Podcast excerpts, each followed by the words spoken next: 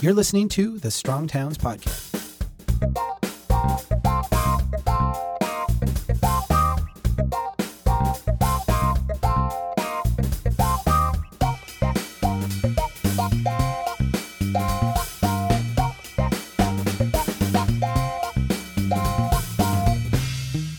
Hi, everyone, and welcome to the Strong Towns podcast. Chuck is in the middle of a really busy few weeks of travel, but you're still going to hear from him today.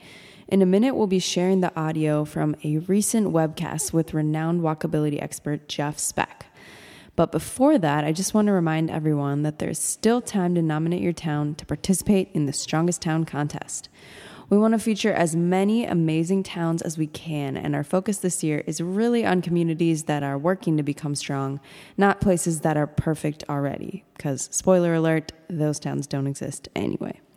So head to strongtowns.org slash strongest town to nominate your city. Please do that by February 25th in order to be considered for the contest. All right, let's get to the episode. Here's Chuck Marohn's conversation with Jeff Speck. My name's Chuck Marohn. Uh, I've got Jeff Speck here with me. We're going to talk about cities. We're going to talk about walkability. Uh, I'm going to ask you some questions about autonomous vehicles. We're going to spend the first uh, little bit of time here. I've got some questions for you I, I want to ask to kind of set the stage. But the, we pitched this whole thing as a way for people to ask you questions. So I'll let participants know. In the bottom of your screen, there's a little uh, Q and A button. If Mm-hmm. you go to that and you want to, you know, enter a question for Jeff, put your question in there. Uh, here in about 15 minutes, I will get to those and I will do my best to ask Jeff a question and interpret it and, and follow up on it and and hold him accountable so he answers all your really tough questions. Jeff likes brutally difficult questions, so don't hold back, make them tough. Um, Jeff, welcome to uh, welcome to Strong Towns uh, webcast. Thanks so much for doing this. Thanks for having me, Chuck. And of course, uh, we go back a long way, but I've enjoyed your I've enjoyed your your meteor, meteoric rise with uh, with great pleasure over the years. Well, whatever success that I have experienced or, or will experience, I, I owe uh, quite a debt to you uh, and and some others who have inspired me greatly. I, I, I've told you before, and I'll say it again. Uh, Suburban Nation, it, it came to me at exactly the right time in my life when I was searching for answers, and it uh, it, it filled in so many blanks I had, and really intellectually put me in a, a, different frame of mind. So I, I owe a debt to you and Andres and, and so many other people. So thank you. Well, I don't I don't know. We've had this conversation, but the uh, since our last conversation was lost and destroyed anyway. Uh, It, it's somewhere. We're searching for it. okay.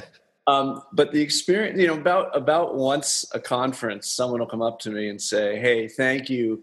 Uh, it's because of Suburban Nation that I'm a city planner, or whatever." And first, I Yeah. apologize, Yeah. um, but then I I I tell them the story. Uh, you know, the experience you had, Chuck, when you first read it was the experience I had in 1987 or eight when I first heard Andres Duany give that towns versus sprawl talk yeah. and um, and hearing that talk just kind of dropped the scales from my eyes and you know and it was first of all it was like the best story i'd ever heard like it made so much sense um, that Right. you know it explained things that i had, had always kind of understood viscerally but never uh, intellectually and um, and then i said oh my god this has to be a book and it took took like another decade but we made a book out of it um, I mean, Right. it literally took it literally took more than a decade from that moment. But um, but you know, the the the your gratitude to me is mar- is matched by my gratitude to Andres and Liz, who really turned me on to the same subject matter. well, we're all in a, uh, we're, we're, we're all standing on each other's shoulders in a way. So I, I, I feel very humbled by it all. Um, l- let me, let me ask you, you, you published Walkable City, what, four years, five years ago? Um, actually, uh, I, I, I almost, uh, almost uh, I guess it'd be five and a half years ago. Okay. Th- this was a book that I, I think, well, let me put it this way. I think it was overdue. I think people were hungry for it. I also think that it marked kind of a sea change in the way people started to talk about walkability. I want to give you an, an opportunity to talk about kind of the aftermath of that book. What, what have you seen change in our dialogue, in the way we talk about walkability? And, and what have you seen change on the ground post uh, publishing of that book? I mean, I'd be curious in your. I'd be curious for you what you meant by what you just said, but but for me, it was more of a sea change in how we talk about design. So okay. I, am uh, fine with that. I'm fine with that aspect of it. Yeah, because um, the the you know there's a lot of if I can say there's a lot of great stuff in Walkable City um, that is important to read on its own, but probably the key accomplishment of that book was to reframe the whole argument um, in terms that the average person could really connect with. Right. So, um, you know, we used to we used to call what we did um, neo-traditional town planning, and then we called it new urbanism, and we've um, you know always had plenty of kind of urban design or planning explanations for the work that we're doing that may or may not have gone over the heads of different people or just failed to interest them in the work we were doing. But by reframing it within the rubric of walkability, suddenly it was accessible, it was relatable, um, and it was easy to communicate. Um, and I think, you know, I, I, look back, I'm really grateful I chose that title uh, and that orientation.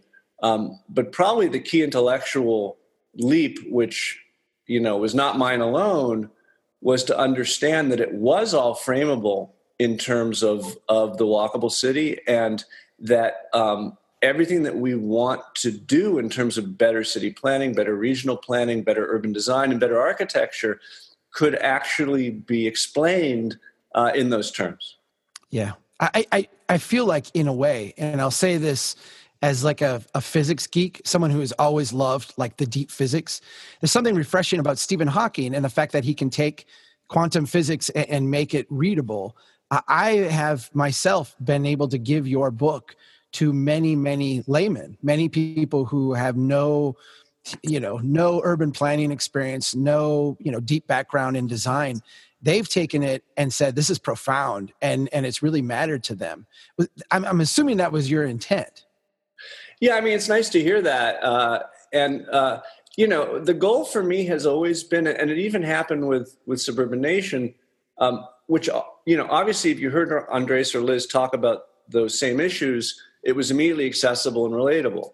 Um, but it's always been, you know, the unstated and kind of un, un kind of the unconscious goal of my career to popularize and uh, promulgate these issues um, beyond the elite conversation of people who are trained in design. You know, yeah. my undergraduate my undergraduate thesis in architecture. Well, it was it was art history, but in architecture was about the distinction between popular taste and professional taste in architecture. And I've always been really? fascinated. I've always been fascinated by this wall that seems to exist between um, the professionals and the general public. And I've always been super interest, super interested. Uh, perhaps because I didn't really fit in as a young kid, I've always been super interested in um, uh, reaching out and having a, a, a, conversation with with everybody, not just with a little clique. Yeah, yeah, that's fantastic. I, would love to read that actually. Um, tell us a, a, few of the things that you see happening right now in cities. Some of the some of the innovative stuff that you're witnessing, maybe that you're taking part in. Uh, I'd like to give people uh, just kind of a, a, broad overview of what you think is the cutting edge today in terms of walkability and, and building cities that are are safe and accessible for people. So it has been amazing if you look back and and you know i'm a, really a second generation new urbanist but if you look back at at how things were you know in the late 80s and and you know i joined dpz for a decade in in 1993 um, compared to how they are now and certainly compared to how they were even when the movement started but particularly just in my own personal experience um, the landscape that meets us, and I'm speaking, I guess, metaphorically more than physically, but the landscape that meets us when we arrive in cities to do the work that we do is completely changed. The intellectual landscape, the social um, approach, and, and, and I'm sure there are places uh, in America which haven't advanced at all and are still completely backwards in these uh, right. regarding these issues, um, where the um, you know the car culture still completely dominates and the automotive hordes are not to be thwarted in any way but most places where we go, we get a, just a completely different reception. You know, we, we've been arguing for the, we've gotten better, and our uh, approach has has reformed over the years in certain subtle and not so subtle ways. Kind of most visibly as applies to say bicycles and bicycle use. Um, but we've been trying to sell the same stuff. I should say, build the same stuff for for decades, many decades. In in my mentor's case, um, and when you show up in places to do it now, there is a general a probably something's already been done there. You know, right. like there's probably right. an example sure. that's hopefully pretty good that has already established a willingness for people to do more. Um, and B, whether or not there's something there already, everyone, uh, at least in the public discourse who comes out, not everyone, but there seems to be a, a majority of people participating in the public process who who want this stuff that a few decades ago they didn't necessarily uh, they weren't necessarily prepared to say that they wanted.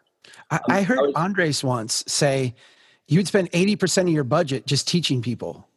Oh, absolutely. You know, gotta, yeah, and you're yeah. saying that that's changed. Teaching's a nice word for it. I mean, you know, he used to say. Uh, you know the fee for this project is 40 grand but if there's a public process it's 200 and it wasn't it wasn't that we were trying to avoid the public process, but it was an acknowledgement that the most expensive part of planning necessarily um, it's unavoidable, but the most expensive part of planning is the public process and bringing people into the fold. But I was in DC last weekend and I was having drinks with a number of urbanists, and Geoff Anderson was there, who's the head of um, uh, Smart Growth America. Yep. And uh, he reminded me of how much we had accomplished um, in his delight at experiencing, you know, with someone advocating for smart growth, which is considerably more sophisticated in some ways, you know, it's at the regional scale rather than just um, talking about individual neighborhoods. Uh, that that he feels, and I would agree, that the intellectual battles have been won. Um, uh, I used to say after um, Suburban Nation that that we we were kind of like you know the, the the, the creation of the built environment in America was kind of like this massive cruise ship that was headed for an iceberg, uh, not yet melted, and the uh, the captain had given the command to turn the ship around, right? Because the leadership of the architectural, urban design, planning, real estate development, uh, uh industries, and probably some others as well all under, I should say, you know, government leadership, transit oriented or transportation leadership, all understood that um, that neighborhood based design, smart growth, new urbanism were the right solution, and and that war had been won. Uh, but the ship still headed towards the iceberg, and I would say right. The ship is still headed towards the iceberg. But now um, everyone on board, not just the captain, um, is starting to uh, uh, wish it wasn't and try to do things to change that. The other big realization I've had over the years, and I share this with Jeff, but I think he had the same impression, is that um, I used to hope that we could stop sprawl. Like I think when I wrote those words on the page in Suburban Nation, you know, many of which were Andres and Liz's, but when I wrote those words down, it was with the goal of slowing and stopping the sprawl engine and thinking it was possible. Right, right. And then subsequently, when the Smart Growth Manual came out closer to 2010, that was written at a time when we were experiencing this huge breather. Uh, there was almost no construction. And the thought was perhaps, and I think we said that in the book, perhaps this hiatus was an opportunity, was the opportunity we needed to recognize our error, um, move beyond the fact that it was just a banking error, and realize that it was a whole form and mode and style of investment error um, and come back to building properly and leave it all behind. But I think by that point, that was a it was almost a rhetorical hope and less of a actual um, belief that that was possible. But I have to say that I've reached the point now. This is going to sound really horrible, and probably in terms of climate change, um, it is horrible. That I don't feel like you know, I don't feel like stopping sprawl is possible, period. My goal is no longer to stop sprawl. My goal, along with I think many of my colleagues, is to create more opportunities for people who wish to not have the auto dependent lifestyle to be able to find that lifestyle near them and in an attainably priced way.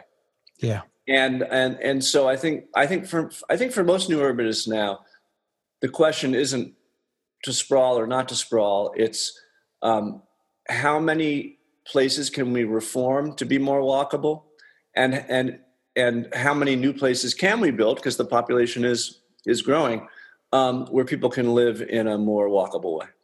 What what what is that shift from? I mean, I because I, I, have to tell you, I, I'm in that same camp. I think ten years ago, I wanted to kill this stuff. Like I, I wanted it dead. And now I'm more of like, I mean, I was in North Dakota this week and I met with the governor and I said, You're not going to stop this. You know, just try to diminish it and, and let it burn out, but really get something good going over here and you'll generate more demand for it. Are, are we just older and more pragmatic, or is this just, uh, you know, well, now the wind's more at our back, or what is the deal? So I think the first thing to, to acknowledge in your, you know, that that your meeting with the governor makes me concerned about is. Um, we we still must well we're not going to kill sprawl we still have to do everything we can to eliminate all the hidden subsidies that support sprawl uh, when I was the. National Endowment for the Arts, I, I helped create the Governor's Institute on Community Design, which still exists and, and which tries to teach that lesson to state leadership. Um, but the fact is that sprawl's subsidies still are full bore, you know, from all the oil and gas subsidies to highway subsidies to everything else that's still out there. Um, one of the big reasons why we can't stop sprawl is not just habit; it's just the ongoing subsidization of that form of land of land settlement. So um, I think before we move on, uh, that needs to be mentioned. Right. Uh, I think the biggest driver of the change, and I, I talk about this in Walkable City, and I, I learned most of it from Chris Leinberger, uh, the economist. But I think the principal driver behind the refocus on more walkable places is demographics. And um, you know, we've gone from a country in which the majority of the households were kind of nuclear households with parents and children and um, one one sort of uh, lifestyle to a um, a country in which I believe now only 22 percent of families are traditional families, or 22 percent of households are two parents with with a child or children, um, while 66 percent of our housing stock is single family houses. So you have this right. tremendous disconnection it's between. A it's a mismatch between supply and demand and Chris Leinberger pointed out that you know it's it's a few things. It's it's those demographics. It's also the fact that um, what has each generation kind of what is their ideal image of quality of life been, and uh, you know how we were raised on. Well, uh, you're a little younger than me, but my generation was raised not too much, man. my generation was raised on suburban shows. You know, like like Happy Days and um, Partridge Family and Brady Bunch.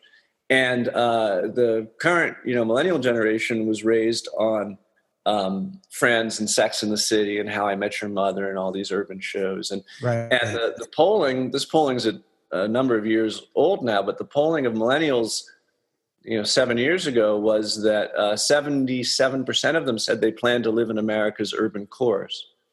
Um, but what you have now is this you know you have this demographic condition where you have the the millennials and the baby boomers and and the both of those are in a place in their lives now where they have no use. They don't have much use for the big single family house with the big yard and the um, you know big interior to clean and um, or the better schools frankly which drove a lot of people to the suburbs. And what they want is convenience. They don't want to be auto dependent because they might lose the ability to drive. And then of course the the millennials um, you know they aren't yet thinking about their well they're just now beginning to think about their situation with with children. Um, but that that um, you know their housing choices are principally based around a lifestyle image which is very very urban in in in ideal. Right right. I'm going to switch over to questions now. Uh, we have uh, almost 250 people uh, joining us here if any of you would like to ask jeff a question it's your turn uh, there's 16 of them lined up here. I told you you might get some technical ones, Jeff. The first one uh, is from Dan Burden. Dan wants to know what population density is required to support a walkable commercial center. Uh, is is there an, is there a magic number that we can spec, please? Not Dan Burden. No, not Dan Not famous, not the famous Dan Burden. Dan Burden. No. Um, I don't think there's any one number that we would talk about.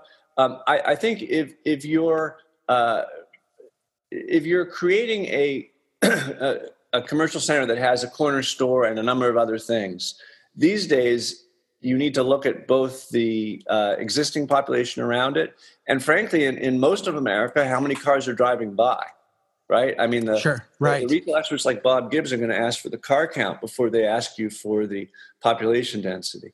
When you're designing a new neighborhood that's um, kind of standalone, you probably need about a thousand households. This is shocking, but you probably need about a thousand households just just to support a corner store, which is why often that corner store can and should be uh, subsidized, frankly, by the developer. Um, right. You know, there's there's given that most people will walk five or 10 minutes max to that sort of thing, um, and that you want about a thousand households, that would suggest a population density um, of perhaps five or six units per acre. You have to do the math, but I'm thinking about you know a traditional neighborhood with a fair amount of open space, and of course, you know only half half the property actually privately developed because the rest is streets and parks and other stuff. Um, you know, at a traditional suburban density of five units per acre, if you have some apartments um, you know, towards the center and larger houses towards the edge, um, that might be, um, I guess I can do the math. Um, you know, in my experience, that's been about a thousand households or a little bit less. Um, right. That's enough for a corner store.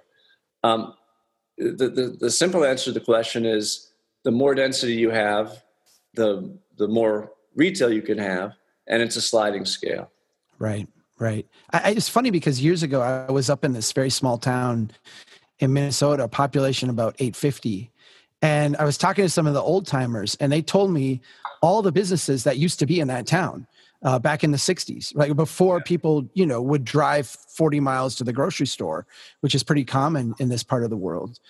And I was astounded because they had a full a full city there with everything that you would need uh, including grocery and and uh, you know hardware store and shoe repair and clothes and all this. So yeah, I, I think uh, I, I think we've we've we've not adjusted our minds to what's possible in some ways. Well, but you know, this um, num- those those numbers and the current numbers are in the context of um, whether there was alternatives. Right. Exactly. So, exactly. You know, the yeah, it was a captured market. Yeah. Yeah. I mean, the the the the local downtowns have been replaced in many cases by regional downtowns, which have been replaced by big boxes, which have been replaced by Amazon.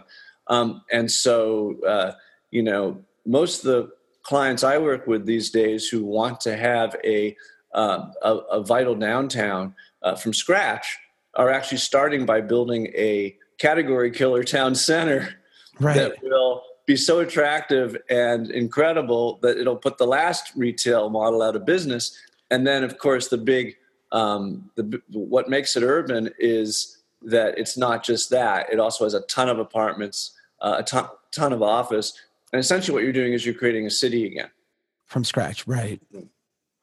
Um, joe sullivan wants to know do you think bus rapid transit can be a viable transit option instead of light rail? And he, and he cites specifically tampa bay which does not have a, a transit system at all. Yeah. Uh, what's your opinion um, the the answer is yes, and there's plenty yeah. of examples around the world uh, to study that. Uh, the best being like in South America and Curitiba, Brazil, and other places like that, where they're very effective uh, bus rapid transit systems.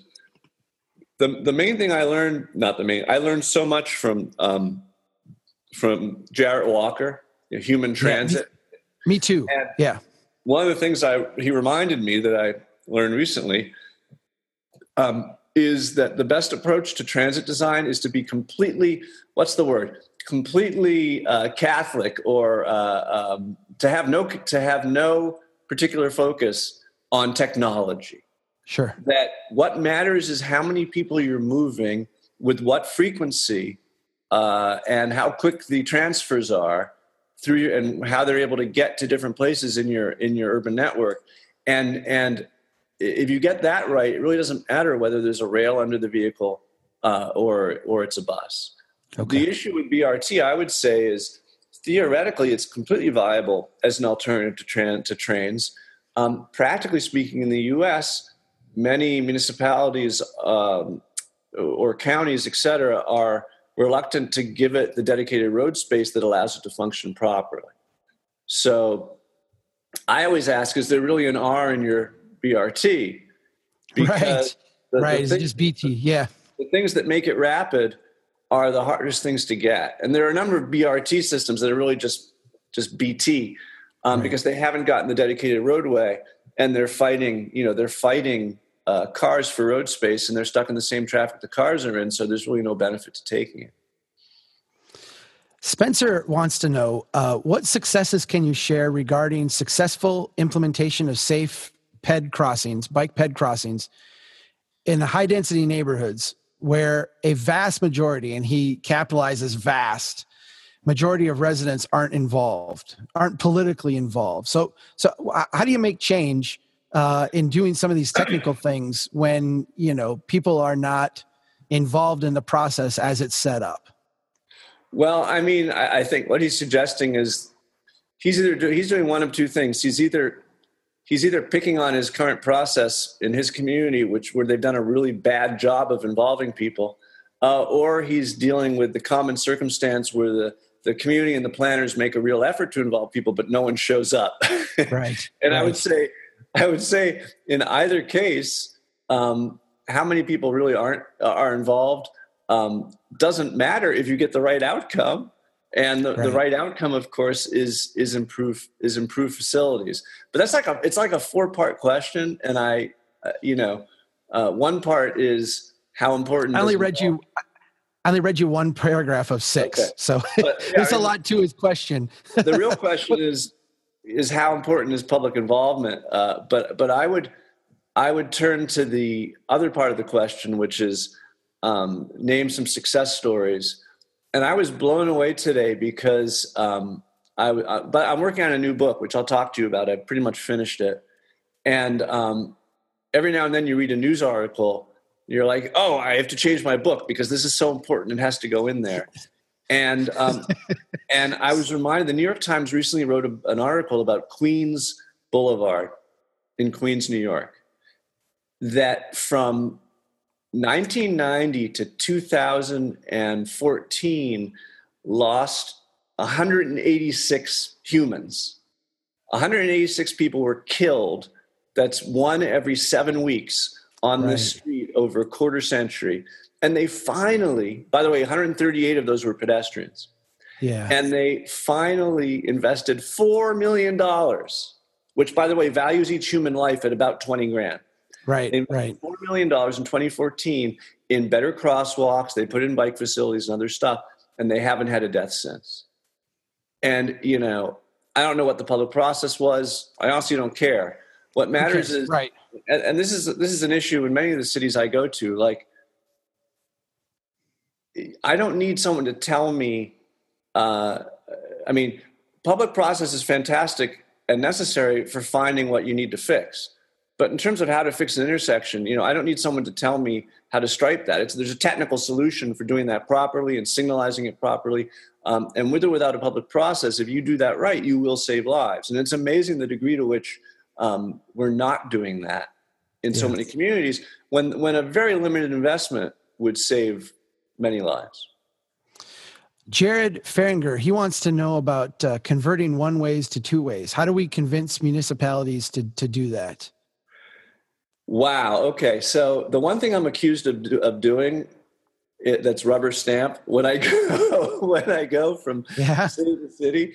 The one thing that people say, you just do this everywhere, because I do do it almost everywhere, is yeah. the conversion of of multi-lane one-way systems that were once two-way back to back to two-way.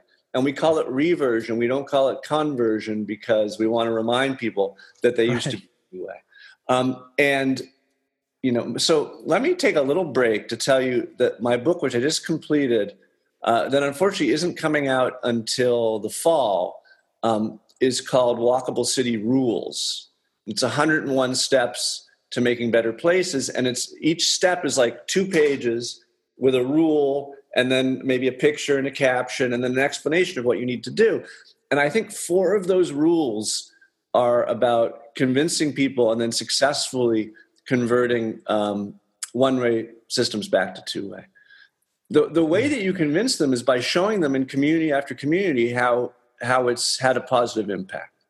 And there's no longer any dispute. You know, there had been for some while before much data was co- collected, but um, there's very clear data now that some of it, actually, a bunch of it's in my book, Walkable City, which of course is already available. There'll be a lot more in this next book. Um, but there's every piece of evidence to suggest that collisions drop, injury crashes drop precipitously, uh, crime drops, uh, businesses do better, real estate becomes more valuable when you revert these streets for the simple reason that um, that they're currently functioning a bit like highways. You know, when you when you have multiple lanes going in the same direction, it looks and feels like a right like a half of a highway. And exactly. um, and you know, as Andres once said, um, you know, streets generate real estate value and, and highways sunder real estate value. And the more a street looks like a highway, the more you're going to to sunder that community. Um, mm-hmm. There's plenty of data about all the stores that closed when the one ways came in. There's a growing amount of data about stores that open when the when the two ways come in. Um, but probably the most significant conversation to have is about life safety and, and, and those distinctions. So um, there's a bunch of data in Walkable City. There's more uh, in my in my upcoming book, but um, uh, the the you know the best thing is to, to do is to cite positive examples. I, I think um, it's hard on that one, Jeff. Is there a way to hack that? Like, yeah, I think of like Mike Lydon's stuff where he's out. Uh, you know, putting in temporary crosswalks and using straw bales to show what it would look like. I, I've, I've thought like we've got to be able to do that on some of these conversions. Have you ever seen that done? I would think tactical urbanizing, a la Mike Lydon, a one way to two way would be very technically complex. It, it, would. It, that's what I was thinking too. Yeah, but but I, I, could imagine. Let, us say you've got a let's say you've got a two way. Uh, you've got a pair of one ways, and you pretend that one of them has to be closed for for a street repair, and so you route traffic on, the other one uh, with a lot of cones and probably people directing the traffic. But no, I don't think there's an easy hack for that. Um, I, I do know that um, even communities that were very reluctant to do it, like Davenport, Iowa, um, where we recommended it a long time ago, um, they've slowly started doing it street by street and having only positive outcomes. The, the, the place I would point people to right now, I, I, guess I'd point them two places. I'd point them to Oklahoma City, where we did a project yeah. where I mean they had an entirely well their their downtown core, forty blocks, was half one way, um, and we converted it all to two way. And uh, they had a lot of money, so they rebuilt the whole thing with oil and gas money, right. and um, it's functioned yeah. it's functioned wonderfully. Um, it's best understood in the context of what it was like before, though, because if you go to Oklahoma City from, say, uh, you know, Savannah, it will not look very walkable, but you have to know what it was like before. Right. Um, but we, I just did a plan with Nelson Nygaard about three years ago for New Albany, Indiana, which is a city right by Louisville. And um, we literally, they, to their credit, they converted about three miles of streets in their downtown core from one way to two way, reverted um, in a, in a summer. Yeah, uh, and another two miles they gave road diets to, and um, it's you know the, the world didn't come to an end. There has not been a traffic nightmare, and everyone tells you it just feels a lot safer. So there's there's some really good recent examples to point to. I've got a question here from George uh, Schricker he wants to know about the buttons you have to press to get a walk sign. He, he says, Why do we have to push these buttons? It drives me crazy. Why? Why? I mean, I, I think I understand why they came about, but but why do they persist today? Why is this an acceptable well, thing? First of all, um, I think 85% of them do nothing. I mean, that's technically studies have been done. Right. Um, that doesn't mean that it was that doesn't mean that it was introduced cynically. Uh, most of them once did something, but I think about 85% of them now do nothing. And there's actually a point in my upcoming book that's you know a whole section dedicated to these push buttons and has all this data, which I don't have in front of me. Um, there are those occasional ones that work. I'm sitting next to my window here. Out my window is in the middle of Beacon Street in Brookline, Massachusetts, is the Green Line T, the train, this the the streetcar. Someone in their wisdom realized that people sprint across this wide, pretty wide street to get to the train when they see it, and they put a push button in front of my house that the minute you hit it, the light turns yellow. Okay. Wow. Yeah. Red. I mean, the light turns yellow the minute you hit it. So within two seconds, it's a it's a red light, and you can cross instantaneously. That's a push button that works um, and should be used. the The majority of push buttons exist in places where the um, you know the, the traffic engineers who think only about cars and not about other forms of transportation like walking um, have been allowed to dominate the environment. And I like to say, you know, a pedestrian should never have to ask for the light or for a light. Right.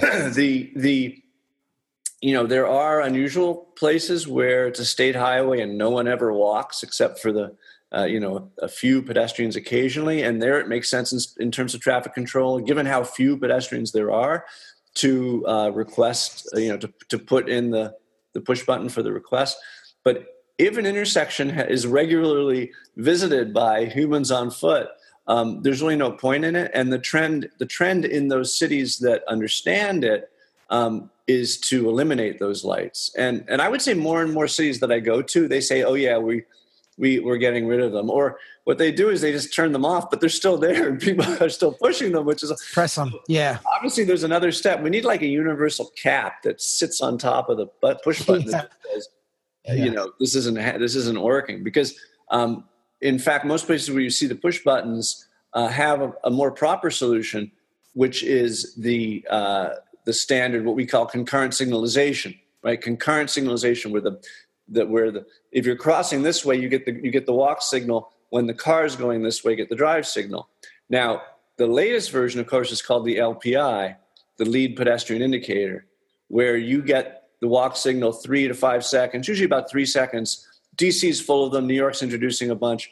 Um, where you get the walk before the cars get the green, and that way you advance and you're able to claim the crosswalk before the cars start to try to turn through it, right? Yeah, yeah. Um, but there are still cities, and, and this is how it was in New Albany, Indiana, where actually that you would never get the you would never get the walk sign mm-hmm. without pushing the button, and that's simply um, you know I, am not telling you it's easy to overcome, but it's a it's a conversation, a simple conversation to have at the city level to say, is this the signal that we want to be sending to all pedestrians that they're second class citizens, and in fact um, their environment doesn't belong to them it seems like a technical change that we can make without spending a lot of money that would have a huge impact in a lot of places.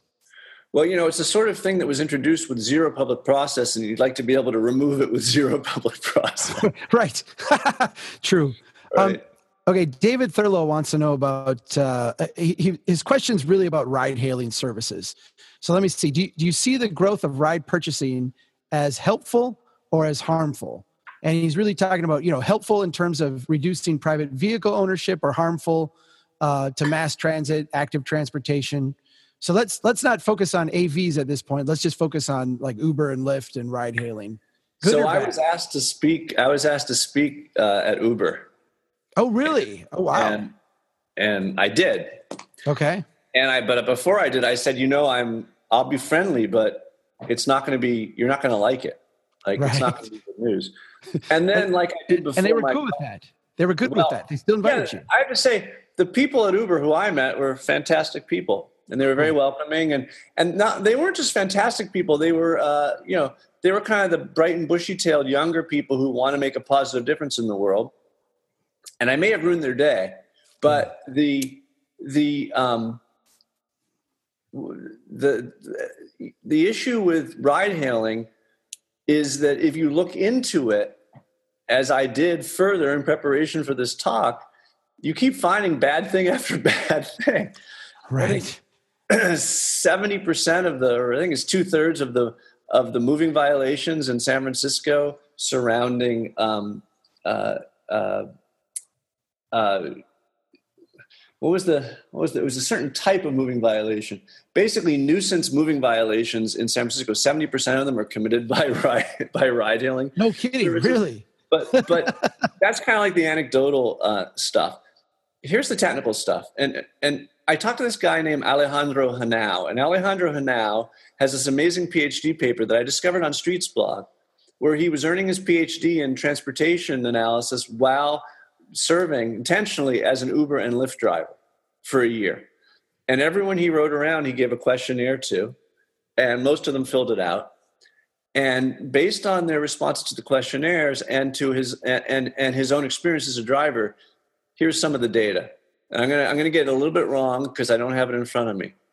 First of all, fully a third of the trips were people who would have otherwise walked, biked, or taken transit. So you're actually removing people from more healthy uh, ways of getting around and contributing to traffic in the road. Uh, not anecdotally, but as an aside to that, the experience in those cities which are studying it, like New York and more recently Boston, is very clear that ride hailing services are undermining transit ridership and putting more people on the street. Secondarily, for every 100 miles that he drove, he had to drive 160 miles. Right. So he's someone who deadheaded immediately and instantly. He didn't cruise around looking for opportunity. He made it, you know, to be as conservative as possible. Whenever he finished a ride, he would pull over and wait. And he found that it was 160 miles for every 160 passenger miles. Um, Contrast that to the claims now being minutely substantiated that people are going to start getting rid of their cars. My question is are people going to get rid of 60% of their cars? or that's not the number. Uh, is there going to be a commensurate reduction in car ownership to make up for the 60% of additional driving right. that's happening because of all the scooting around getting from passenger to passenger? Also, why is it better having fewer cars? Let's think about this. What really matters in terms of pollution in the construction of the car and in the use of the car is simply how many miles are cars driving. The principal contribution to climate change, pollution, everything else that, that you care about with cars or even congestion, it's not how many people own cars, it's how many miles cars are being driven. Switching from a switch, switching from a personal family car to a, a Lyft car doesn't mean all of a sudden the car can go twice as far before you have to replace it with another car, right? In fact, people's right. desires for newer cars probably mean there's more cars being manufactured. Um, so the the the slight reduction in auto ownership, to my um, understanding, doesn't begin. It would have to be incredibly huge, remarkable, a whole societal shift in car ownership for it to make up for the fact that there's all these other cars on the road uh, sorry, all these additional miles being driven uh, in between trips. Additionally, he he noted to me in a phone conversation that in South America and other cities, tons of people who couldn't otherwise own cars are using uh, being a Lyft or uh, Uber driver as a um, way to get a car. A way to pay for it. Yeah. Yeah. So what you have is a tremendous uptick in car purchases of people who would not otherwise have one, but they want to have a car, so they become a Lyft or Uber driver, get the car, and then they drive themselves and others all over the place. So these issues and others all add up to, um, uh, you know, nothing really good. I think coming, or I should say, a net negative coming out of car share, and we all feel so virtuous when we use it. And I'm just trying to get over that because it's not.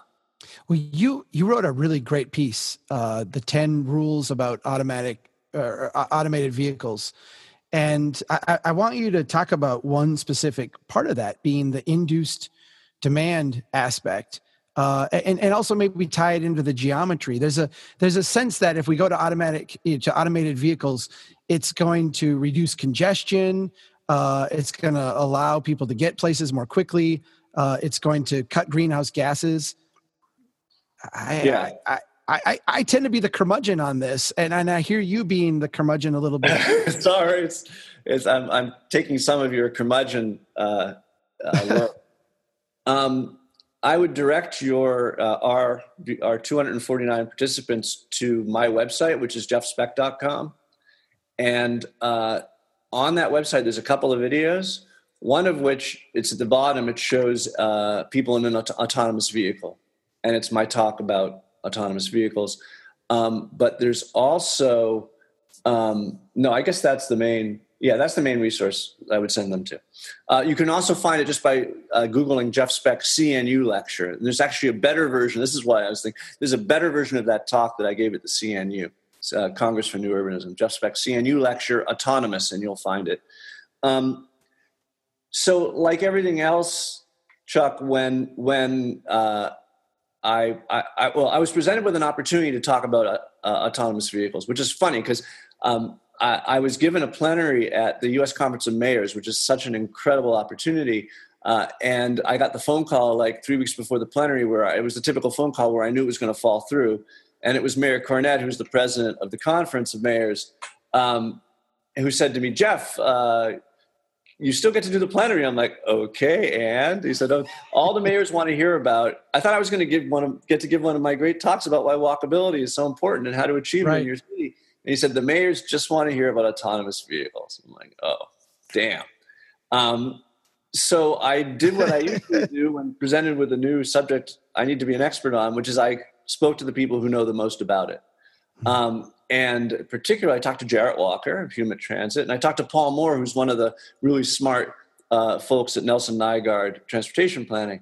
And um, their feelings kind of dovetail with my feelings and and you know what technical data we have about how these things are expected to function. Um, the first thing, just because it's popping into my mind first, I will remind people of Jarrett Walker's conversation that you asked about regarding geometry. Right. And Jarrett always says, you know, you can't beat geometry. I forget his term that's more catchy than this, but you just can't beat geometry. The fact that a, you know, that an L train in New York City carries 2,000 people, one L train, um, and even if you're carpooling, you're not coming close with with uh, folks in cars. 500 um, cars. Yeah, if you pack yeah. four in each of them. Yeah. and and think about the amount of space that it takes. And, and the fact is that in, in cities which have no and anticipate no traffic congestion, in which space within streets is not uh, contested, there it, it, does seem reasonable to me that autonomous vehicles could replace transit, right? Because transit isn't serving much of a function in those, uh, is, is not economically working in those places anyway. If you're in a city that has if you're in Waterloo, Iowa, maybe uh, you could imagine replacing your transit system with with AVs. But anywhere denser than that, even even you know Iowa City, um, you're going to have a real congestion problem if you take those people out of the buses they're in uh, and put them into autonomous vehicles, even if they're multi-person and even if they're swarming. So if you just do the math on the geometry, that's the issue. But the biggest issue is, as it always is with traffic, the concept of induced demand.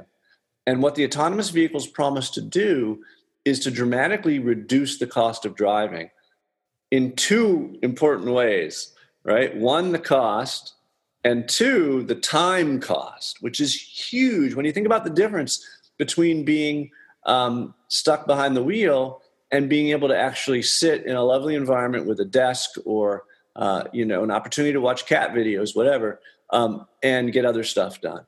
And the the principle because the principal constraint to drive this is what the whole induced demand discussion is that because the principal constraint to driving is congestion anything you can do or sorry it's not congestion it's it's time wasted in traffic born of congestion right right so because time wasted in traffic is the principal thing that stops people from driving anyone who's thought about it realizes that when you reduce the cost, not just in money, but in time of driving, you're going to have so many more vehicles on the road to make that'll make up for the swarming, make up for all the other things that are imagined. Um, and of course, it'll be an inducement to sprawl as well because there's now an even more uh, affordable way to uh, to get to a, a little dacha out in the countryside, you know, somewhere. Um, but the the um, you know I, am reminded of a charrette that we did in in Jakarta when I was at at DPZ, and our hotel was about a block from our studio, and they took us there in helicopter. And the reason they took us there in a helicopter is because it would have literally taken an hour each way to go that one block uh-huh. on the street. Because why? The street was full of two different types of people. It was full of poor people who whose time was not valued highly, who you know, who actually could lose a couple hours and it wouldn't impact their bottom line.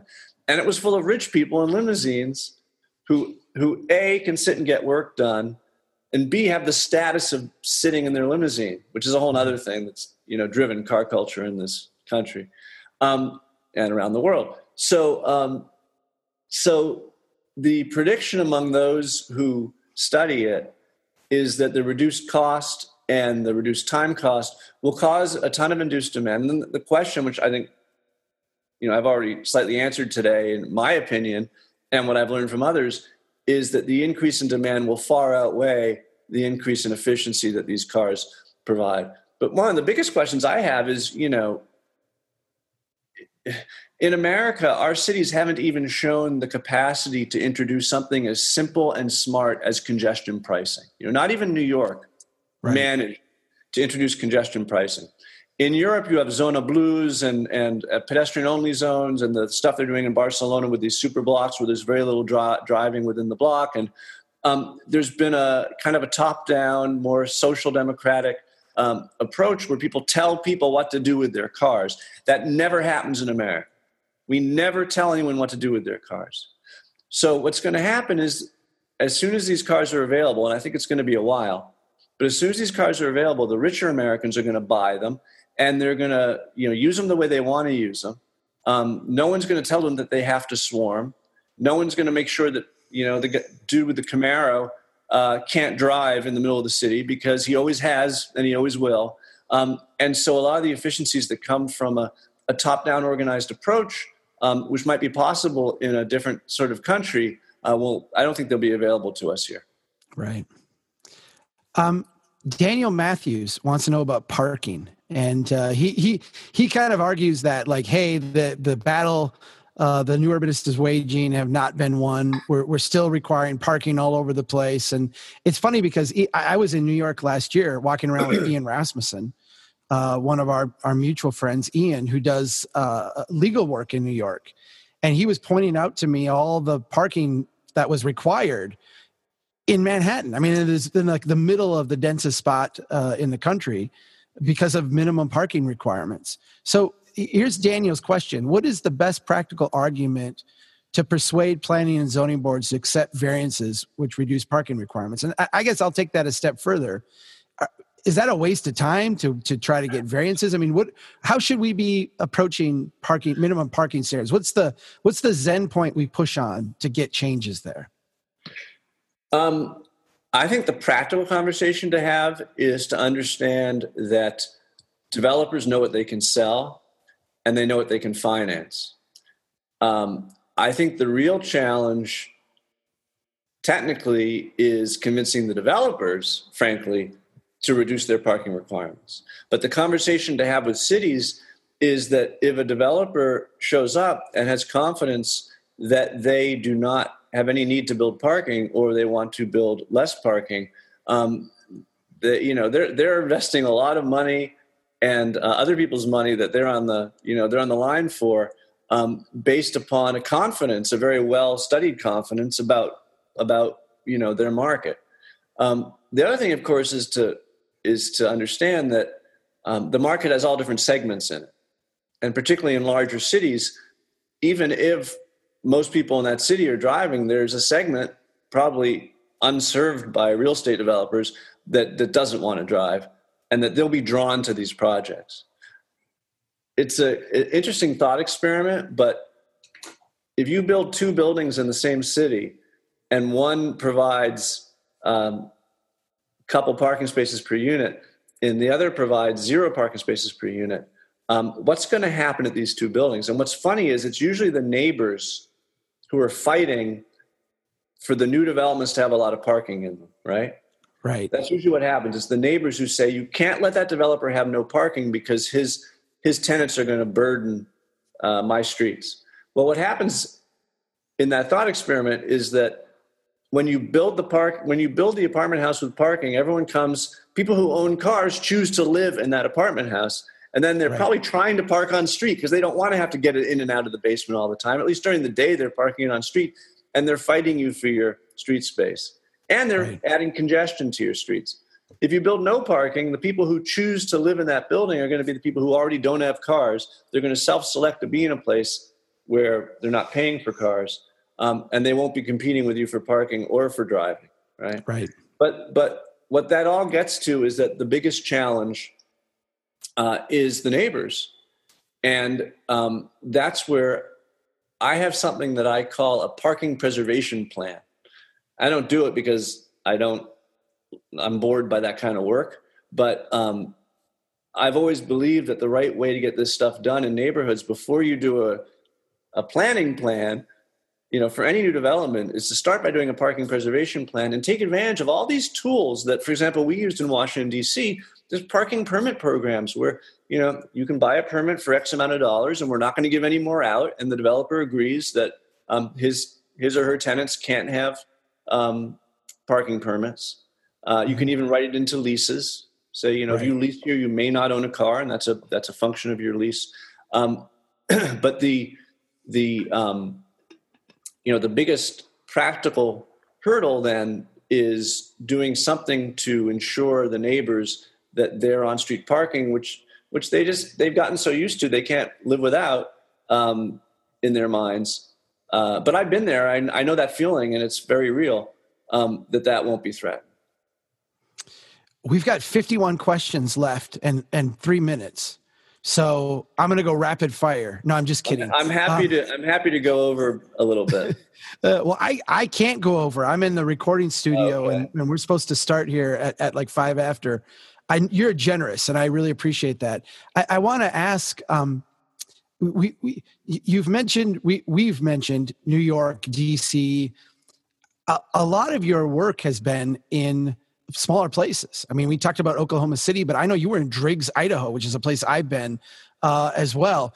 Uh, now we're small town. Now we're small town America. So, I, I a last question here, and then I want to ask you about your book and a couple other just like housekeeping things.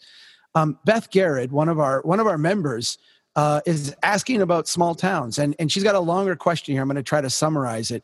Uh, she says, in small towns, a lot of stuff is just set up to perpetuate uh, the worst kind of development. We've got the zoning codes, we've got the planning, or we got you know the the staff planner is someone who maybe has not been to the the, the new urbanist uh, you know Congress and and ingested all this stuff. Uh, it, when you go into a small town, where do you start? Wh- h- h- How do you how do you get started? And I'm going to throw this in, Jeff, as like a personal thing. For me, I feel like small towns you know we talk about the ship going towards the iceberg and how hard it is to change it. In a small town like it you, you can have a big effect. You can change things really quickly. Yeah.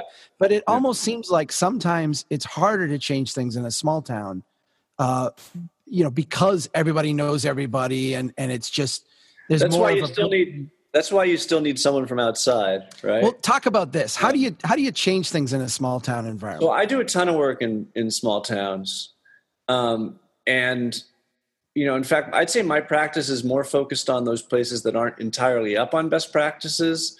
You know, they're never going to hire me in New York City or, frankly, probably in DC. Um, but most of my work is in cities that really want to catch up, and some of those are quite small. Um, the real challenge, if you're talking about walkability and the quality of life that walkability will give you, um, the real challenge is finding the, the limited part of town where that's possible. And if the community was developed principally after 1930 and doesn't really have anything but autocentric development, then there's almost no chance of that. Unless, you know, you know, they tried to hire me in Snowmass, and I said, I don't know how I can help you, do you? And they never wrote back. Um, but the, the, you know, the, the, the challenge is like a place like Tigard, Oregon, which is a suburb of Portland. You go there and you're like, what do you do here? And then you realize there's an old Main Street that they forgot about that's Right. sitting there and it's half empty but half not. And frankly, by just focusing on those three blocks and putting everything you got, you know, into making something that's as perfect as you can, and then expanding outward from there, Um, that's always been my focus. But just to give one example, I was invited to speak and, and give a little memo, just a memo. Yeah, they didn't they didn't have the capacity to pay for a big plan, and I understand. Um, in a town called Newaygo, Michigan, uh, about three months ago, and I went there and found that their main street, which happens to be a state highway, their main street was suffering. You could only park on one side of the street. And it was these wide lanes, and trucks are barreling through, logging trucks and everything else. And one side of the sidewalk, one sidewalk is completely unprotected from these logging trucks because you can only park on one side of the street. But the street had room for parking on both sides. Just the, the state highway had made the lanes too wide. Yeah. And um, and I explained this to them and I gave them all the data about 10 and 11 foot lanes versus 12 and 13, 14 foot lanes. Uh, and they called in the DOT and we met. Um, and within six months, that will be fixed. Wow. And they'll have a two sided, they'll have a two sided parking main street. And that's about one of five things that we, that we figured out.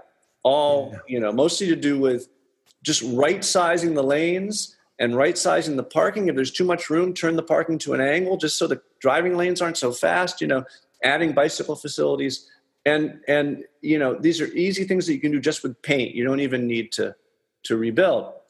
And and so, you know, I always start with the the main street, but then the street, not just the main street, but what what's the configuration of the street? And even if it's even if it's if it's a state that's in charge of the road, that you know if it's got 14 foot lanes they'll accept 11 foot lanes. Now, you want 10 you won't get 10 but you'll get 11 so there's always little things to do like that.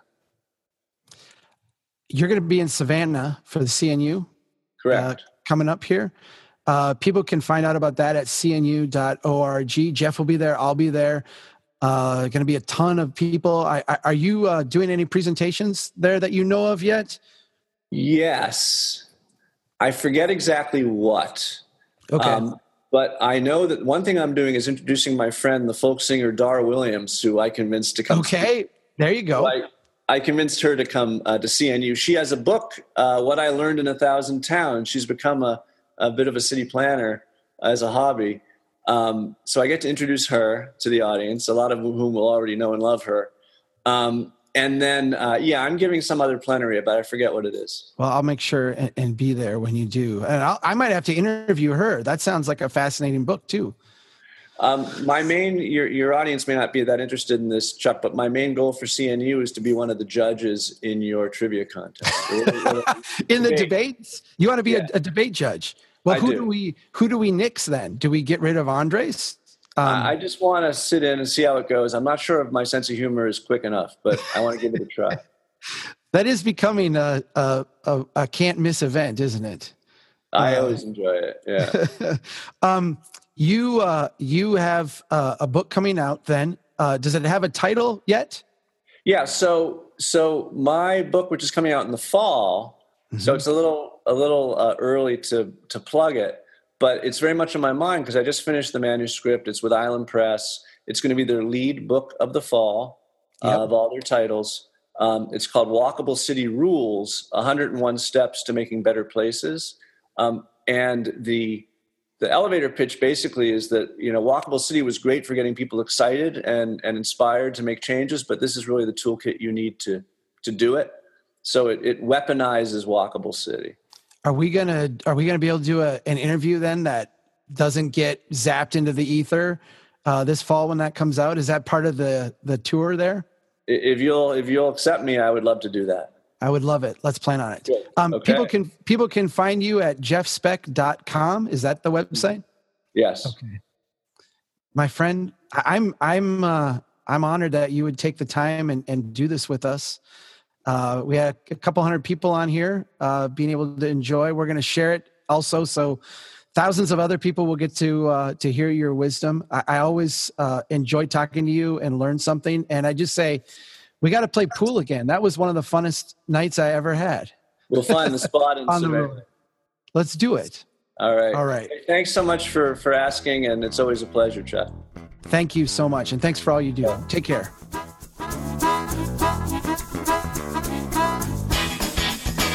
Taking risk is a necessity to becoming rich. It's also a necessity to going bankrupt. Bill, Bill, Bill, Bill. That's the start. they know that America's one big pothole right now. Just to echo what you said, there are no silver bullet solutions. Chuck Marohn, this has been fascinating. Who made this city? The window is not always open, but if nobody's pushing, then once the window opens, there'll be no chance to go through. I like you. I like your vision of the, of the world. The United Nations Earth Summit, Agenda 21. Yeah.